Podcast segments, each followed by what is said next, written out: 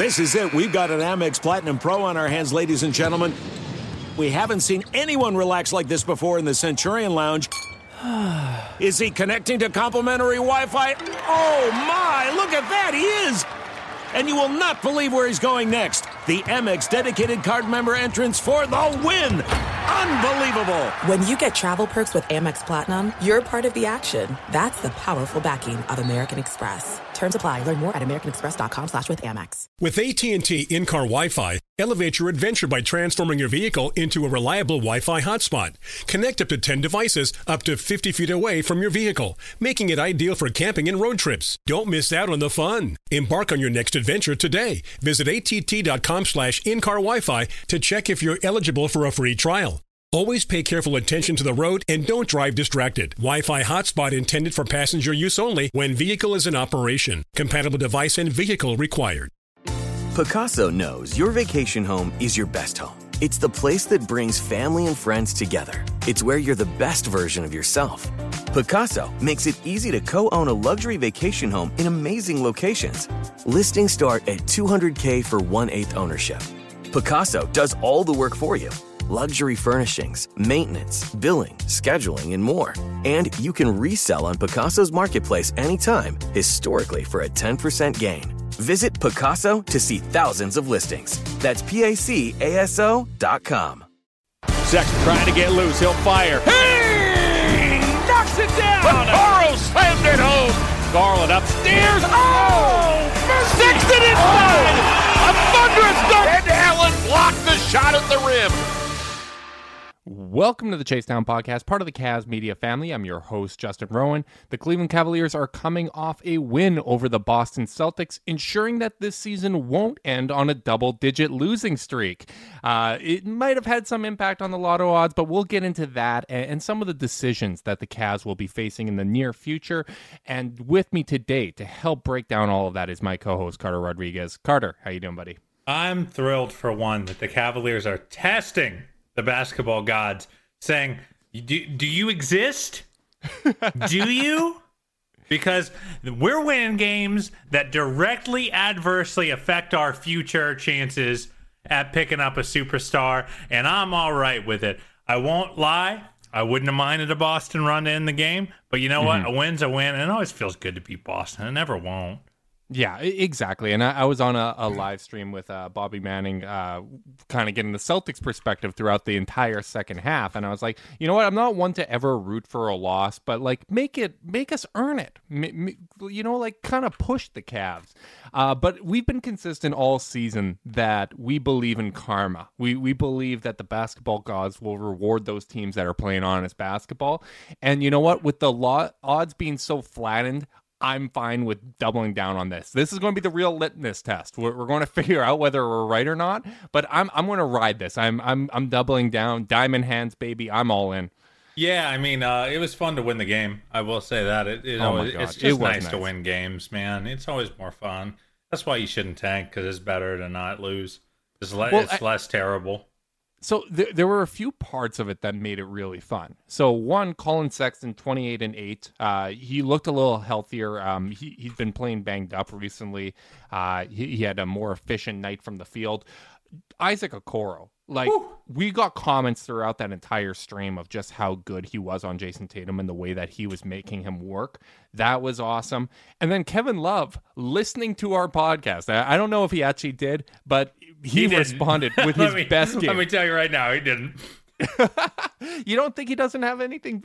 I, think this might be the best way that he spends his time. I, I, I think, think, he likes to cozy up by the fireplace and, and, turn on the pod. I think there is a not. I think it is around ninety six percent likely that if you said, "Hey, Kev, do you listen to the Chase Down pod?" He'd say, "What's that?" think I'd go higher. I would go much higher. But I, I was really blown away by just how bad Boston is. Like I, I had uh, an awareness of it because I've been looking at the, the scores every night. I knew that they had lost to OKC very recently as well. Uh, Jaylen Brown being out obviously doesn't help, uh, along with Marcus Smart and Kemba Walker. Yeah, but it doesn't help that all their good players. We're gone. I mean, come on, man. Come on, man. All their good players were gone. They were stuck with all the players they drafted. oh my goodness. What a shot! What a shot! I, and and Luke Kornet uh, not being Tyler Zeller was still one of the most shocking revelations of the entire evening. I, when he checked in wearing uh, a forty number, I, I thought, "Wow, Zeller is still in the league. How about that? I love Luke- Tyler." Luke Kornet is like a generic creative player in 2K, but like a, a created player of that generic creative player in 2K. A copy of a copy of a a- copy. yeah, and it is it is as bland as it sounds. You're not mistaken. But we should get into what we've really been dying to talk about for a little while. And last night was a great example of it. Um, after that athletic piece came out, uh, where there was kind of the, the throwaway paragraph that, oh, teammates still um, are upset with Collin Sexton at time. They get mocked that he doesn't pass the ball. Collin Sexton came out and he said, I'm going to try to use these remaining games to prove some people wrong, to prove that I can go out there and score as well as facilitate as a playmaker. And I, I had tweeted these out um, earlier today, but it's just really impressive to see once again, Collin Sexton backed up his words because earlier in his career, the biggest question was is he a shooter? Is he going to be able to develop an outside shot? He did that. And over the seven games uh, in May where, where Garland has been out, he is averaging 6.6 assists. He's averaging more points per game than he did before.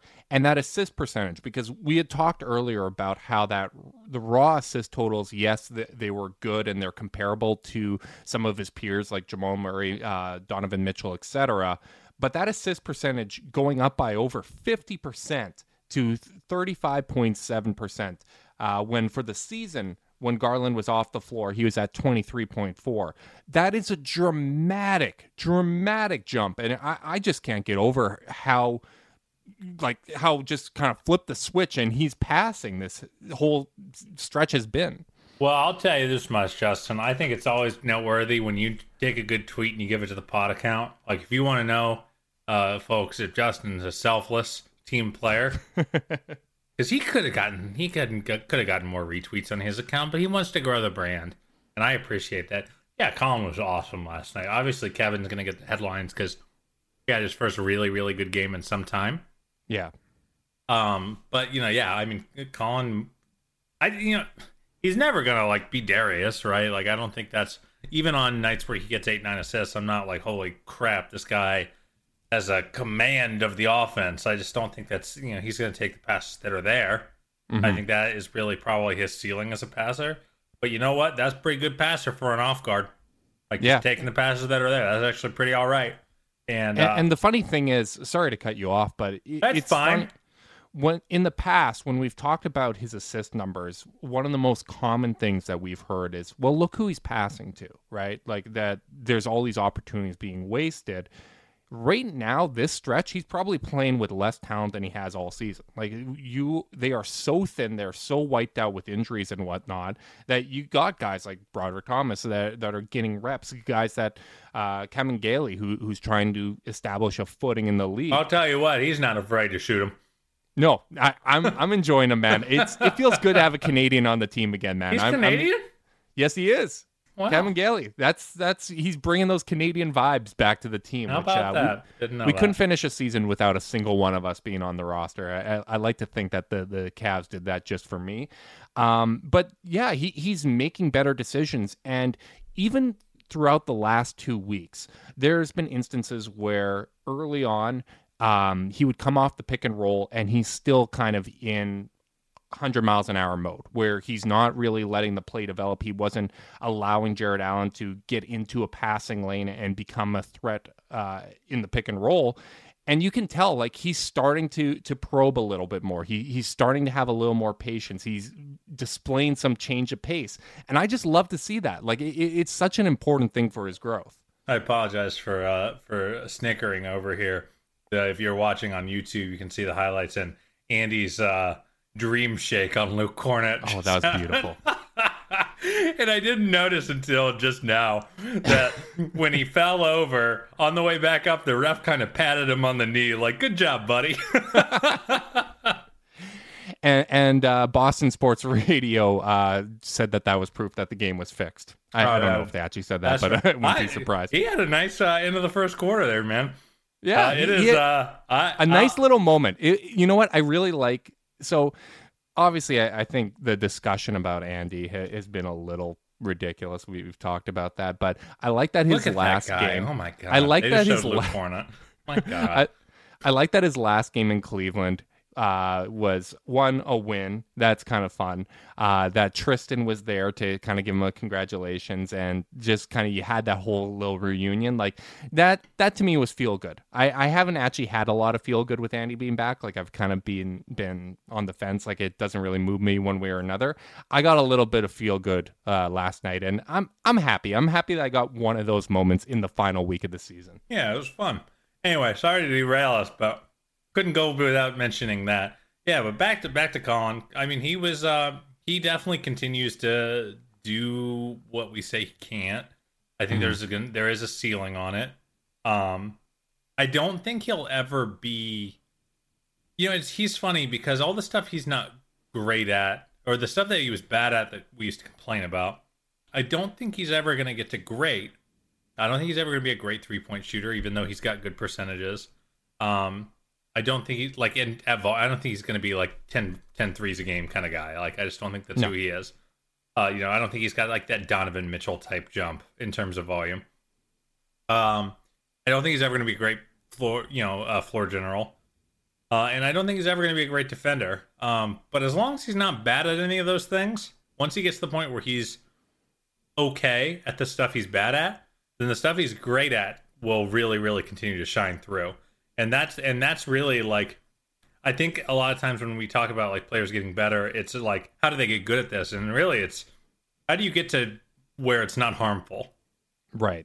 where, where where the stuff that you're really great at can shine without you taking anything off the table. I mean, if you look at what the Cav, Cavs, the biggest problem with the Cavs youth is they often are taking off as much as they're putting on the table. Mhm. So like, and that's what's been so encouraging about how hard Sexton's worked on his game. Yeah, and there was a moment today when I shared that tweet of his passing stats in, in May. Uh, when I shared it in the Discord, um, I I had made a comment that, hey, you know what?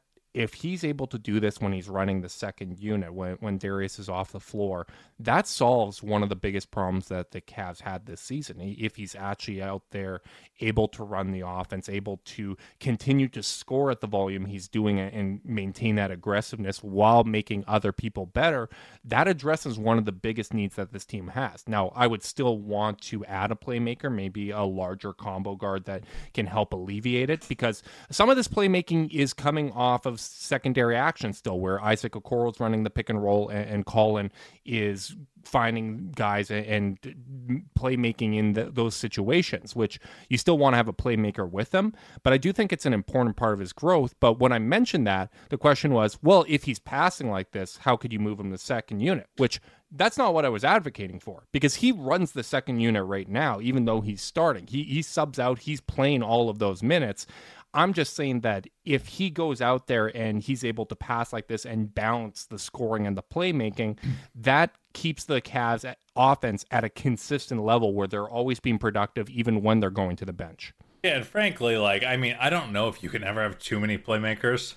Um, Especially in today's NBA. Yeah, I mean, I, I think the closest thing you could come to that was like maybe Boston, uh, not this year but last year, where it's like just too many guys who kind of want to run with the ball in their hands and all can all are like B plus playmakers, but no no A's and also not enough play finishers. You know, like that, I think that was Boston's problem. So you can tilt too far the other way, where it's like, well, we're all running the pick and roll, but no one's here to you know dive and just yam it, um, or, or or hit the catch and shoot three. Um, but the Cavs are so far away from that being a problem. You know, like I, I think they could use two, three more playmakers Agreed. uh, on the offensive side of the ball. So anything Sexton adds is fine um, and, and helpful. I still think he is best suited as a play finisher. I, I Yeah. think I think no matter how he grows his game, I'm still gonna want someone out there that can run the offense so he can be a terror cutting off ball, run He's leaking such out a good scorer. Of course you want that. Uh, so like, but yeah, I mean, everything helps. Being a secondary playmaker matters. Um, being able to get six, seven assists on a night where the team where the defense is keying in on you matters. Um, so I mean, should we have the discussion? Uh, what, what are we doing here? Yeah, absolutely. So, I, I mean, part of the reason why um, evaluating Collin Sexton and what he is and what he can become has been such a topic is uh, one, uh, we mentioned those pieces from the Athletic, both uh, Joe Vardon and then Jason Lloyd's follow up, where he kind of uh, insinuated that the best thing for the Cavs would be to trade him. No, he didn't insinuate it. He just said it. Okay, I'm, I'm trying to be gentle here. I, I like Jason Lloyd. It's yeah, I mean, friend of the pod. yeah, friend of the pod. I He- think he he'd helped tell out. you he said it. Yeah, exactly. But um, basically insinuating that paying him would be a crippling mistake. And it got me thinking because I still haven't had a firm grasp of what the new CBA is when it comes to rookie extensions and whatnot. So I was asking around a bunch uh, last couple days trying to figure out exactly what the situation is because um, there is the designated rookie extension, which you are only allowed to sign two players to that. That is your limit. That if you sign a guy for over 25% of the salary cap, they take up one of those rookie uh, uh, extension spots. And let's say you did, gave that theoretically to Sexton and you gave it to Garland and you had drafted Cade. Well, you wouldn't be able to pay Cade that. Uh, the same thing happens with the veteran ex- uh, extensions, where you can only acquire one of those people, uh, someone that's on those type of contracts via trade.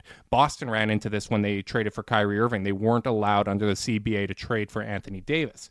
So that is kind of where some of the concern is. If you only have a finite number of these spots, does Collin Sexton fit into there? Should he be that type of guy? Now, that doesn't mean you can't give out a five year extension. Uh, it was reported at the time when they traded for Jarrett Allen that the extension he was asking for with the Brooklyn Nets and kind of his perceived value was around 590 that wouldn't count because it is the annual average value is below that 25% of the salary cap which is projected to be 112 million dollars next year which would mean uh, your average annual salary in order to not count for one of those designated special slots would need to be below $28 million a year. So I, I think that's a really important distinction because I've seen people say, I'm fine with paying Collin Sexton if it's a four year, not a five it's important to note that five years doesn't mean he's automatically one of those designated players. I didn't get it in time, but I was trying to pull up the Scott Steiner, uh, the famous uh, math, the wrestling clip of him saying, "You got a fifty percent chance of beating me," because that was a monologue, my friend. I, I I wanted to get it all out there. I wanted to get all out I also because- didn't know if we would get in copyright trouble, so I didn't want to play the audio. But I That's smart. But Good I would, so I, I was hustling to get it, and then I then I didn't pull the trigger. but that would have been an all time burn, and I'm disappointed I didn't just do it and ask for forgiveness later. Anyway, um, yeah, it is a. So I think that is important to kind of lay that groundwork that it isn't as simple as pay him. It doesn't matter because it does matter because you only can have two of these at a, at, a, at a given time. Um, so if let's say they do win the lottery, they have Cade.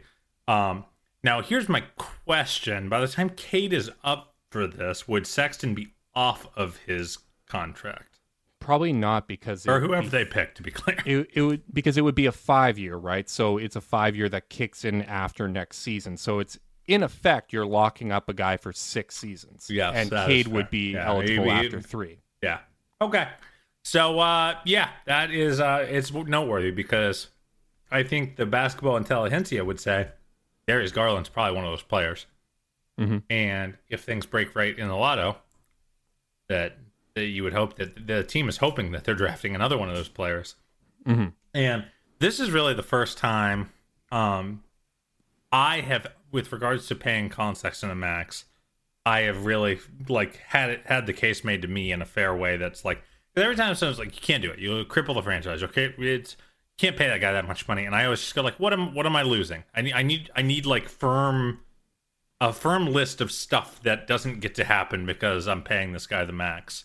Mm-hmm. And no one uh, really has been able to do it. I think that is probably the best case for it. Um, you know, like what are your thoughts on it? Like, I mean, do you think Well, that I- they should just pay the guy and keep him happy? I, I wouldn't go that far. So to me, the no brain max guys, where it's just moment one of negotiations, here's the most you're eligible for. That is like reserved in my mind for guys like Luka Doncic, Giannis, LeBron, like clear top guys that stir the drink that it doesn't matter what the context of the team is. That guy is going to excel. He's going to accentuate the people that are around him. And i just when I look at collin Sexton, I don't necessarily think he's that. Um, you, look at the on off numbers right now. Uh, once again, this season, the team does perform better when he's on the bench versus when he's on the court. Now, that is noisy, obviously, right? He is playing those second unit minutes, um, but he is still, by every single defensive metric, uh, on off, every combination you use, he's still the worst defensive player on the team. Uh, the team's defense is 4.6 points better when he is off the court, um, which, you know what, is an improvement from last year because last year it was 11.1 better with him off the court, which was dramatic, right? Like, I, I don't think anyone was even five points uh, uh, better uh, when they were off the court last year. So, once again, he is kind of in that spot. Um, the, the net, you're only losing 1.2 there. Um, with Sexton as well, like you, you just, I, I think the thing that you always have to take into consideration is he's someone that has set goals for himself and he's accomplished those. Like the work ethic and his dedication, the fact that he's always trying. I think there's a real value to that, especially what he brings offensively. He's a workhorse, right? Like he can effectively at a league average true shooting percentage score that many points and keep everybody in a natural role so they can be more efficient. And I think there's a real value to that. But when you talk about, okay, is it a no brainer? Uh, to just go th- the most that's available, I wouldn't go that far, but I would want to lock him up. I would want to reward the effort that you're getting from him and the dedication he's shown. I would just probably be going underneath that 25% uh, that would make him a designated player. So, um, if the Cavs, I do think the Cavs would be wise to sign Collin Sexton to an extension. Mm-hmm. Um, I think that, uh, or or just you know sign him clean and restricted free agency. I I I want him on the team long term. I guess is Me really too. what I'm trying to say. Yeah. Um, I think because of what you said regarding his not being one of those no brainer guys, I don't understand I don't see any real reason to sign him this summer. Here would be my quick counter to that because we ran into this before. We ran into this with Tristan Thompson. We ran into this with Tristan Thompson when they extended Andy Varejao, and TT played a massive role in getting to the finals. And if this team takes the leap next season, the annual amount as the cap goes up, you might have to all of a sudden pay him that designated amount. Like he might all of a sudden play his way into that type of a space. Which well, I mean, well, here's the thing. Remember, you're, you're paying him what he's worth, but at the same time, there is a benefit to saying, hey, we want to reward you, maybe not at that level. If you want to get to that level and you want to bet on yourself, we, we support you. And if you achieve, uh, if you improve on the defensive end and these lineup stats look better, we can reward you with that. I'm perfectly fine waiting to restricted free agency. A lot of good players wait until restricted free agency. Brandon Ingram's a great example of that. Um, like, there's no way that I want Collin Sexton off of this team. I'm just saying that there is a case for giving him that long term security, locking him up for a sizable amount of money just below that designated amount. Uh, I would say it has to be a good amount below the designated amount, you know? Like, because the reality is, if if he because if I'm the Cavs, really, my strategy is, I I'm like I think there are players who you don't, you know, for lack of a better term, you don't f with, you know, like, mm-hmm. uh, I would say even now there is a, there is a limit where you can still make them mad, like the Jazz not offering Hayward the fifth year apparently really bothered him or something right. like that. Um, I, at least I remember those reports. Mm-hmm. But like, I don't think Collin Sexton is such a no doubt star that I'm not willing to kind of take this to its logical conclusion to make sure I'm giving myself fran- my franchise flexibility. Mm-hmm. So like, I'll take this to restricted free agency, and it and if the market dictates that he's worth the max, awesome, happy to match. But Yeah. I'm not. I'm not pulling a Kings by any by any stretch of the imagination. Oh, honestly, like, if- if- no matter what, I'm im- matching. If he keeps improving next season, like, and there's no real reason to believe that he won't, because that's what he's consistently done throughout his career. If he keeps improving, I'm not letting him take meetings with other teams. I'm just saying, all right, we're we're going to give you what you're asking for, right? Oh no, I don't. I don't think I'm even there unless Oh. unless the team takes a leap. Like oh, the team's taking a leap next year, baby. I, I I'm in. get it. I get it. um, unless it becomes clear that he should be one of the two designated extensions on the roster, Yeah. I'm I'm not gonna get there. So, uh, you know, I, I I'm and if the market forces me to get there, that's a different conversation. But I'm gonna let the market play out. So is the main thing for you the defensive end? Because that's where it's got for me. Like the, the fact that he's increased his scoring, the efficiency's up, um, the, the the passing is around four and a half a game. Like to me, that's great. I, I want to see him develop that. But the defense is still like to me that's the number one thing because you can say okay well he's playing next to Darius Garland. Well when you take Garland off the court the defense gets worse for Collin Sexton like the defensive lineups get worse. Uh, we talked about the net rating of the core four with Allen Okoro, Garland, and Sexton.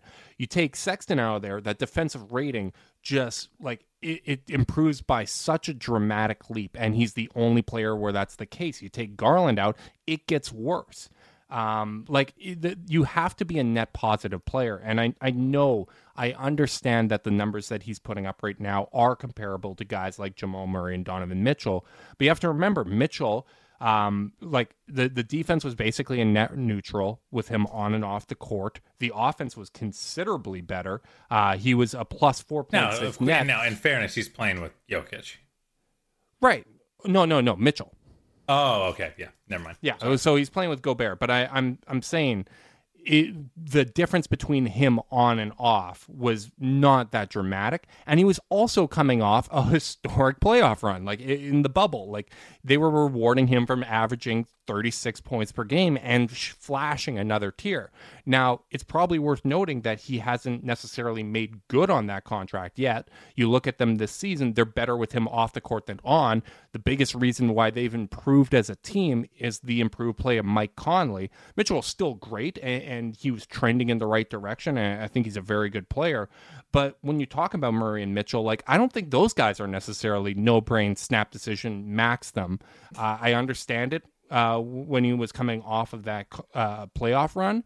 But I, I think there's more nuance. Like I, I do think that the patient approach that you're talking about has a lot of merit, but it wouldn't stop me from offering an extension this summer. Like I, I would still go through that process. Oh, of I'm going to offer. I- I want to I want to lock him up for good value. You know, I and I think good value for me is probably higher than the, a lot of cap people would have you. Like if let's say they signed Yeah, him to 20, 23 million a year, or Mm-hmm. some. So I'm just throwing out a number. But like if they did that, I'd be like, hell yeah, that's awesome. You know, I- it it really is about eating up one of those those slots because. And, and if you ask me why I'm more willing to like like not bend and give him one of those spots unless I have to is because of the way that the roster is starting to come together. The next piece likely forces you, unless it's Mobley, likely forces you to choose between Okoro and Collin in the starting lineup if you get a Right. star tier player. Mhm.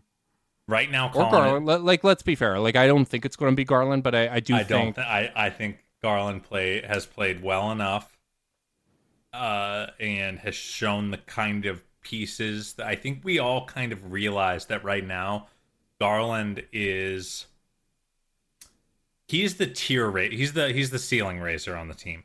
yes. He's the one who you go, oh, I see why how they'll be good if he continues to take the leap. You know, um, I And I would bet, I would bet on Sexton still being the starting backcourt. Like I, Yes. I, I would expect both of them to improve because that's what they've no, done. ma- no matter who they take, I think that will be the case. But there is Mhm. a point where you might have to like the fact that here's my here's I guess my larger point. I'm not given a designated extension to a player I'm pretty sure is going to be in my starting lineup for the next five years. That's fair. You Yeah, know what I mean? And it, it, I'm and I am pretty sure Collin Sexton is going to start next year. And Yeah. I and I think if I were JB, even if they took Cade, um, Jalen Green's a, a different question um, that is a little more complicated. But even if they took Cade, I, I'd probably bring a core off the bench, go Sexland, Cade, L- Lover, Nance, and then Allen. Like I'm fine Yeah. with that. and, Um, and especially with uh, Okoro looking more comfortable with the ball in the hands. Like the comparison for him very often was Andre Iguodala, who I mean, f- it was later in his career, but famously that was a big part of his role. And then you I went think with the small about- ball yeah. closing. And I frankly, I think it's more about uh, what Sexton's earned and his flashing as an off-ball player. Mhm. That's why I would do it. But point is, I'm, I, I would have him start. But I, I, I think unless you are an enormous Sexton fan, like uh, you know, you just really, really, really believe in him. I think you have to acknowledge the possibility that it will hit a uh, hit an end, and they have to try something else. Yeah, and, and the Um, biggest thing to me is, is the defense, right? And That listen, man, I love selling the. Saxland t-shirts. Don't get me wrong. Absolutely, and like the there if I, if I'm not 85 percent confident he's going to be my guy in at my at my starting shooting guard for the foreseeable future, I'm not giving him 28 million a year. I just and honestly, like right, which that that number is the twenty five percent uh, of the the cap for those that were wondering where Carter pulled that from. But I'm like I'm not even hundred percent confident that Garland is going to be that type of a player because to me, when you're talking about designated extension after year three, you're talking about a guy that context doesn't matter. That they're Mm-hmm. going to excel in every single situation. And with Sexton, it's we've okay. seen yeah, these guys not excel. like they've, Right, they've lost right. a lot of games. Right. And, and with Sexton, it's okay. Yeah, some of the lineup data is bad, but if you put defenders around him, if you put shooters around him, if you put this, that, the other thing, like those type of guys aren't the guys that I rush to extend. But I do think there's a value to it. Like to me, Sexton is really breaking into this space where, and, and this is going to get reactions, but it's the DeRozan space where he's a real workhorse that the franchise you look at Raptors fans they adored that guy he helped drag them that work ethic continuously improving every single year yes third contract DeRozan, all of a sudden you started um, worrying a little bit about the ceiling. Some of that was coaching. I would still point out Valanciunas was a mess in those matchups and whatnot. But DeRozan was such a huge part of the success of that team and, and someone that really set the culture. And I think Collin Sexton's one of those guys. Like, I, I'm not saying he is DeRozan. I, I I'm really high on DeRozan as well, so I, I'm not meaning this as slander, but I'm talking about a, a guy that sets the culture, that sets the tone. He was the first guy after LeBron left, and he the way that he's responded to criticism, like to me, that that's such a huge thing because a lot of players, especially in today's league, they go the opposite direction. They they will turn it off. They they will will stop trying. And Sexton's not someone that's ever going to stop trying. He's never going to stop improving. That that's just his DNA. And I think there's a real value to that. And that would be why I would have more of an understanding of let's lock this guy up. Let let's go out there and reward him because he embodies what we're trying to be. And again, uh, you know, I don't think that there's much to worry about in terms of the cap sheet. I think we've seen that Koby Altman's someone who can pull rabbits out of hats with transactions. He was able to work his way into Jarrett Allen, who looks Mhm. like, uh, though I think we can all acknowledge his play has tailed off as the season has kind of gone under. Yeah. Um, you know, when engaged looks like the center of the future for the team. Um, uh, you know, with very very little assets, just buying picks, trading salary for salary, etc. Um, I don't think cap room's ever going to matter to the Cavs in terms of adding players, Mm-hmm. and they're kind of at the point where they got to commit to the core or start over entirely. Yeah. And like, and and I'm not interested in starting over entirely. I and honestly, like to Jason Lloyd's, uh, you know, they should trade him and get some before they commit this mistake. I don't know what crazy value you're going to get for Collin. Like, No. like I, Yeah. I don't know if the league understands what he is yet either. Um, as much as I, I'm a big fan of him. So like, sure, if I'm gonna get like a top five pick or something, like maybe we have that conversation. Maybe maybe if you get a really really cool young stud back, sure, but like, does it does it does the ninth or eighth overall pick move the needle for you? I, I don't think so. Probably not. You're you're hoping that you get a Collin Sexton at that point. Um, Yeah, right? so like I'm just like I just I'm kind of like let's just let it ride. Let's let these kids keep getting better.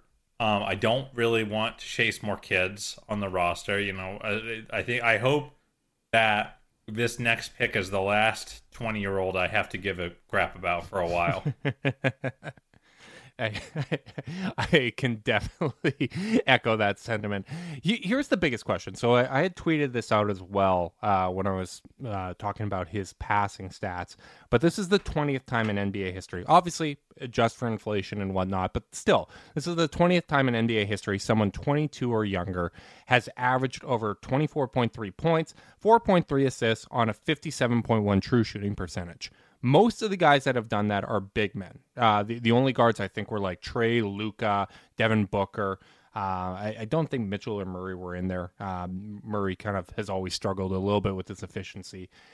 But when you look at that, when you look at the production, it's noteworthy, right? Like, I, I think sometimes you'll hear a sentiment every team's got someone like Sexton. No, they don't. N- not, not, not everybody can go out No. there and produce like this. So No, here's my awesome, question, man. Here, here's my question to you, though, Carter. Is it easier to go from someone that is highly productive individually, but not ha- doesn't have the team impact? The team impact doesn't match it. Is it easier to get one of those guys to become impactful when it comes to team basketball, or is it easier to take someone that's a good role player, like a Jay Crowder in Boston type thing, and increase that volume? To me, it's the former. Um, I, yeah, I think so. Just because you know most role players are who they are. You know, they're not they're not aiming for more than what they are. Um, Mhm.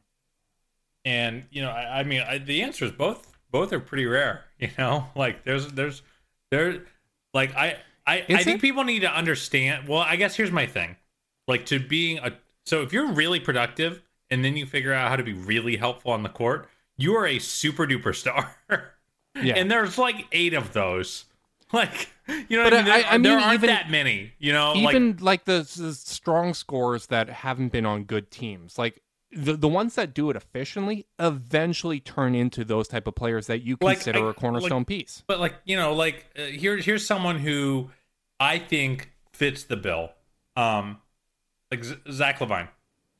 Mhm. Like that is a used to just be a, a you did this last guy. pod hang on sorry i'm going to cut you off now you did this last pod calling him yeah it's levine what, No, why are you doing levine I don't know. You were in always get it- chicago I always get it mixed up. Also, he wasn't there when I was there. Um. Anyway, sorry. Thank you. I always get it mixed up with Adam. Adam is it Adam Levine? Adam Levine? no it's levine yeah it's Oh, all levine oh, I don't. I don't know. I almost cussed. I need to stop cussing on this podcast now that we're corporate. Um.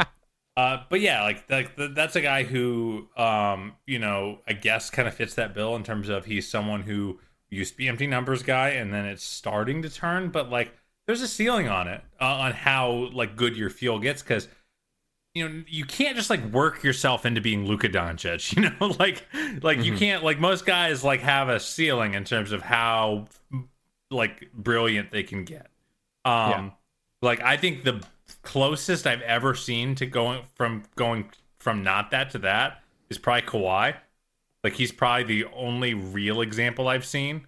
yeah Um, but like it's pretty rare. So like I don't know, man. Like I just like here's the it always and this is why I keep going back to kind of where I am. And maybe this is da- uh, you know um damning with faint praise, but like Collin Sexton's who the Cavs have right now, and I think he's doing a pretty damn good job. I think he's getting better all the time, and until things get super easy for them, uh, you know, unless they get super lucky, like they just have to keep building the best team they can, brick by Yeah. brick, and that's why you got to be careful when you do commit, you know, uh, uh, rookie uh, max money to a guy like Collin Sexton, because that actually does take something off the table, right? yeah Um, in a way that you know, just signing him long term to a five year deal doesn't really take anything off the table. So don't you just love like- when these little clauses and whatnot that are designed to increase parity and whatnot start giving teams in small markets like the Cavs with difficult decisions. Don't you just love how all of these moves end up making things tougher? Yeah, well, you know what? What I mean, it's fine. It's fine. I really don't care because, like, ultimately, like these are hard decisions that the team has to make. That's why I'm in no rush to make them. It's Yeah. like every every Cavs decision you've thrown at me over this last year. I'm like, let's just wait, kick it, kick it down the road, because like I don't need to make calls right now. I don't need to. I don't need to make. I don't need to have extensions. Um, you know, I, I I don't need to trade players. I don't need to fire coaches. I just want to see this thing. Like I want to keep taking in data. We've had like if if we were uh, data analysts, I think we would say the last two seasons were some of the most worthless data collected ever. Yeah. And especially this year. This year, this year this is year. fraudulent, man. So Like, so like so like not only am I dealing with a less than full tool set of evaluation, um I don't have to make any decisions now. Why wouldn't I wait for more information? yeah, Why wouldn't I wait for all these 22 year olds to become 23 year olds with a with a normal off season and maybe a, a damn summer league for the kids to to learn some sets? You know, like it, it just uh, so like a- as non committal as this sounds, you know, as I've said, I'm fine paying Sexton, even if it is the the rookie max, um, because someone else offered it in free agency. I can, I can stomach it. I, I'm pretty sure. you just Um, want to do it next summer. But I just want to wait. I just want to wait until I understand what these kids are doing. That's fair. I, I'm probably a little more okay paying him this year, um, if it's below that Yeah. designated Our, max. our dear friend Ziggy, who is a, a big Collin Sexton defender, in my Mm-hmm. opinion, most of the time, uh, said that OG Anunoby got four for 72 reported. Probably want Sexton in that range. You, you ain't getting Collin Sexton for four for 72, buddy. No, no, no, no. I, I, he's it- a little more valuable. I, I, than thi- that. I and, and whether he's more valuable than that, I, I, I think he's demanding that. Uh, you know, like I, I, I think that there is no world in which Ke- the Sexton gets locked in uh, at less than twenty two. Mhm. Maybe, um, like that sounds like at, at, at kind of a minimum. I mean, maybe I'm wrong. Like, I mean, we're you know we're speculating wildly here, but um, like this I- is this is weird waters for us because we're we're really not a contract spot. Like we we don't uh, we But don't I mean, often just go don't- into the I just- dunk on. Like like he's just someone who thinks like like here's the thing. Collin bets on himself. Uh, and and has a, a very very strong belief in himself. That's part of why he's such a good, so resilient when he gets when he gets crapped on uh, by by you know in, in reports or by you know like gets criticized and like that I just don't I don't see that happening. So I, I think the Cavs are going to have to pay up if they want to keep him, and I'm I'm comfortable with that. It just like just wait. Yeah, I, I I am too, and I, I think the correct approach is to try to lock him up, try try to find kind of a middle ground, and say, okay, if you want to go to that next tier and you want to bet on yourself, this is what we'd like to see improve. And and to me, defense is the biggest thing. That is a what he did from last year to this year is a big leap. He is now the worst player defensively on the team rather than in the conversation of worst defensive player in the league. That that is noteworthy. Like you, Hell yeah, brother. You got to crawl before you can walk, right? Like uh, uh, that's that's that's a big deal. And I, I think one of the big disconnects is like the upside for him defensively. Like when he makes a great defensive play, it really stands out because he is someone that's athletic. He's long. He can really engage one on one when he's an on ball defender. But he falls asleep off ball. He dies on screens. The the consistency he goes on the that wrong end of the way a lot. He, you know, Jetty gets a lot of a lot of guff for this, but you want to talk about overcommitting at the wrong time in the wrong direction. Mm-hmm. Collin, like it, Collin, is not good at it right now. And when you're already an undersized backcourt, you got to be fundamentally sound. Like when we had Jackson Frank on the pod, he talked about like Darius is already there. That's why the defense is better when Darius is out there because his frame lets him down. But he's in the right spot and picks the right angles. Collin picks the wrong angles in the wrong spot. There's no reason physically Collin should be a bad defender. I would argue even at the two guard. He's, Yeah, no, he's, got a he's got a good frame. He's got long arms, and he's a freak athlete. But he's And- bad and that's why I because of, wanted- where, of his the way he moves, and, the and that's why I wanted makes. to point out that the defense gets worse when Sexton's on the floor and Garland is out because I, I think the snap reaction that a lot of people would have is, well, he's out there with Darius, he's guarding shooting guards. No, like even when it's the bench units, which they haven't had a backup point guard, so he is defending the point guards in those situations. The defense is worse. I don't know if you saw this, Carter, but I, I know it's going to warm your heart. When you're looking at the on off numbers, there is one player uh, that played for the Cavs this season that is a perfect neutral, zero across the board. Do you know who that is? Uh, like just his straight up on off is zero. Yeah, s- straight up on off is zero. Um, let's see here. I Is just it- wanted. Is it Dotson? No, it's Andre Drummond. I- I'll tell you what. Can we can we have a quick aside? Because I Yeah. feel like part of me needs to eat some crow for how uh, how his experience has been in L.A., which is to say, not great. Mm-hmm. And I was pretty sure he was going to be good. He's playing worse. Like, like he is playing worse. why is he I- I- playing I think- worse? d- like I think taking two months off yeah, isn't helpful. something must something's off with him because he's playing like like he would have like moments where the like the motor would just stall out, you know, on play to play, and then he would have straight up just terrible game. When he was good, he was like a freak. Like he was the reason they were winning some games early in the season, in my opinion, especially on the defensive end. Eh, in fairness to him, two months off, isn't playing with LeBron yet. LeBron kind of helps people. Uh, I I just I'm very thrown. I, I thought he was going to be way better. Um, Hey, you know what? Maybe the time off is really throwing guys off when you look at how rushed the schedule is once you're back. And, and he also got hurt in his first game. But like, look at Kevin Love. Like it, the way he looked last night looked like last season's Kevin Love, and la- the way he looked last night is why some people would still have hope for it. Like now, I still stand by everything I said. You look at every single option. Maybe you reevaluate at the trade trade deadline next year. But like for those that are holding out hope that he can be a contributing part, uh, more so than just buying him out and having that salary sit there. Yeah, that last night is a prime example of Dean yeah, Wade can't do that. no, the the ceiling with Kevin Love is still a whole lot higher, and like that is that that's the reason why you'd have some hope there. So God, he was awesome last night, man. he Looked, was and- looked like Kevin Love of old. Yeah, and, and while I am kind of emotionally ready to move on and kind of start fresh there, there's no resentment. Like uh, there's individual instances where I get really frustrated uh, with Kevin Love, and uh, most of them he's owned up to and publicly apologized. Uh, but for the most part, like I, I just Kevin Love is someone that I'm always going to look back fondly on. I'm always going to think of him at the parade with the championship belt over his uh, shoulder, smoking a cigar. Like the, the good memories always will outweigh the bad there for sure. Good vibes only. Good vibes only and good karma only because the Cavs are finishing strong. Uh, Darius Garland questionable for the game against Washington, which I, I think some people are freaking out about. Be easy. Some people are freaking out about because he's questionable, but I would argue if there's one thing we've learned from the Cavs this season is new pieces coming back into the lineup does more harm than good, even if they're good players. This is not a team that adjusts well on the fly, my friend. Listen, I'm uh, I I'm not. We we have talked about it over and over again. We're not pro tanking, but Nope. the, the the numbers plummet once you hit like five six. Yeah. So, well, so I'm- just I'm- like just you know, let's just be think, let's be thoughtful, fellas. That's all I'm Yeah. asking. The nice te- thing is, all the teams at the bottom, including the Cavs, actually are playing very good teams that should have their seeding uh, locked up on the last game of the year. So uh, Sunday might be bonkers because there's going to be a whole lot of good teams A lot of fan base crying, including lot, maybe this one. a, a lot of looking at the scoreboard. So that that'll be really interesting.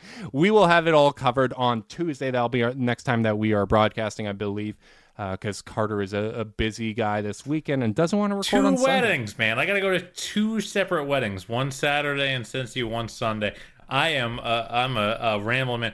I thought, Justin, I thought the wedding season was over. I thought we had hit, we were men of a certain age at this point, and all of our friends had gotten married. I think I got six in the next Well- three months. Well, I, I had three last year that all got canceled with COVID, so uh, there is a backlog. There is a Um, backlog, but I'm telling you, it just feels like I just don't know if I'm ever gonna. I maybe we need less friends. Uh, it, it's it's bananas. I I don't know about you, man, but uh, this Uh, time the last year or so and the conversations you have virtually, I've trimmed out a few friends. But Jeez, come on, man. We're but- live still. no, I, I'm, I'm. Hey, I, I think everyone can relate to that. I, I'm excited though. I'm getting my first shot on uh, Saturday. And, and by the way, i go the before you say that, I go the exact opposite way. When I see a human I've met before now, I'm like, oh, in person interactions. Oh, I, I still go that way, but I, I've trimmed a few. Uh, I've trimmed a few That's because fair. when when the only interaction you have with someone is online and you've seen the stuff that they're sharing online, it makes you question a few things. But I'm getting my shot. I'm going to be a Moderna man. I'm going to be a Moderna man starting Saturday. We're we're might be double vaxxed up by the end of July, so I'm excited about that. Well, Things it was important to quickly me. It was important to me that you, you know, like because eventually we're gonna make some trips to Cleveland together, my friend. Do some do some cabs related happen in 2021. It's gotta happen. All star game, baby. Anyway, we needed you. We needed you happy and healthy and able to come here. So this, this is this is good vibes here. Yeah, I, I want to get a early season one in, and then of course I want to be there for All Star. So fingers crossed. We've got a really exciting offseason. There is so much going on. There's so I many possibilities. for an off season in a minute. I can't wait for us to drop seven spots and for me to be a, a, a puddle the rest of the way. Yeah, we'll we'll see how that live broadcast goes, one way or another. I, I don't think there's any middle ground. We're we're going to have to be very very careful. But we want to thank all of our listeners for your support. This is the last podcast during the regular season. You guys have been amazing. Au This- This has been it's been such a fun ride, and we will keep broadcasting uh, twice a week. Uh, next week, we'll be doing Tuesday and Thursday at 7 uh, for those watching on YouTube. And after that, we should be going back to kind of the normal Sunday, Tuesday record. So you'll hear it on Monday and Wednesday, basically up through free agency. And then after that, we'll probably go to once a week. But you guys, your support has been amazing. This has been so much fun. Make sure you guys are staying safe out there. If you want to support the podcast, you can do so by leaving a rating, leave a review, subscribe, unsubscribe, resubscribe, and help cook those books. If you're watching on YouTube, make sure you like and subscribe because it's the best way to show up in the algorithms. If you want to be part of the Chase Downs exclusive Discord chat, you can send a screenshot of that review to chasedownpod at gmail.com. However, you choose to support us, we appreciate it. Make sure you guys are staying safe out there. And until next time, go Cavs.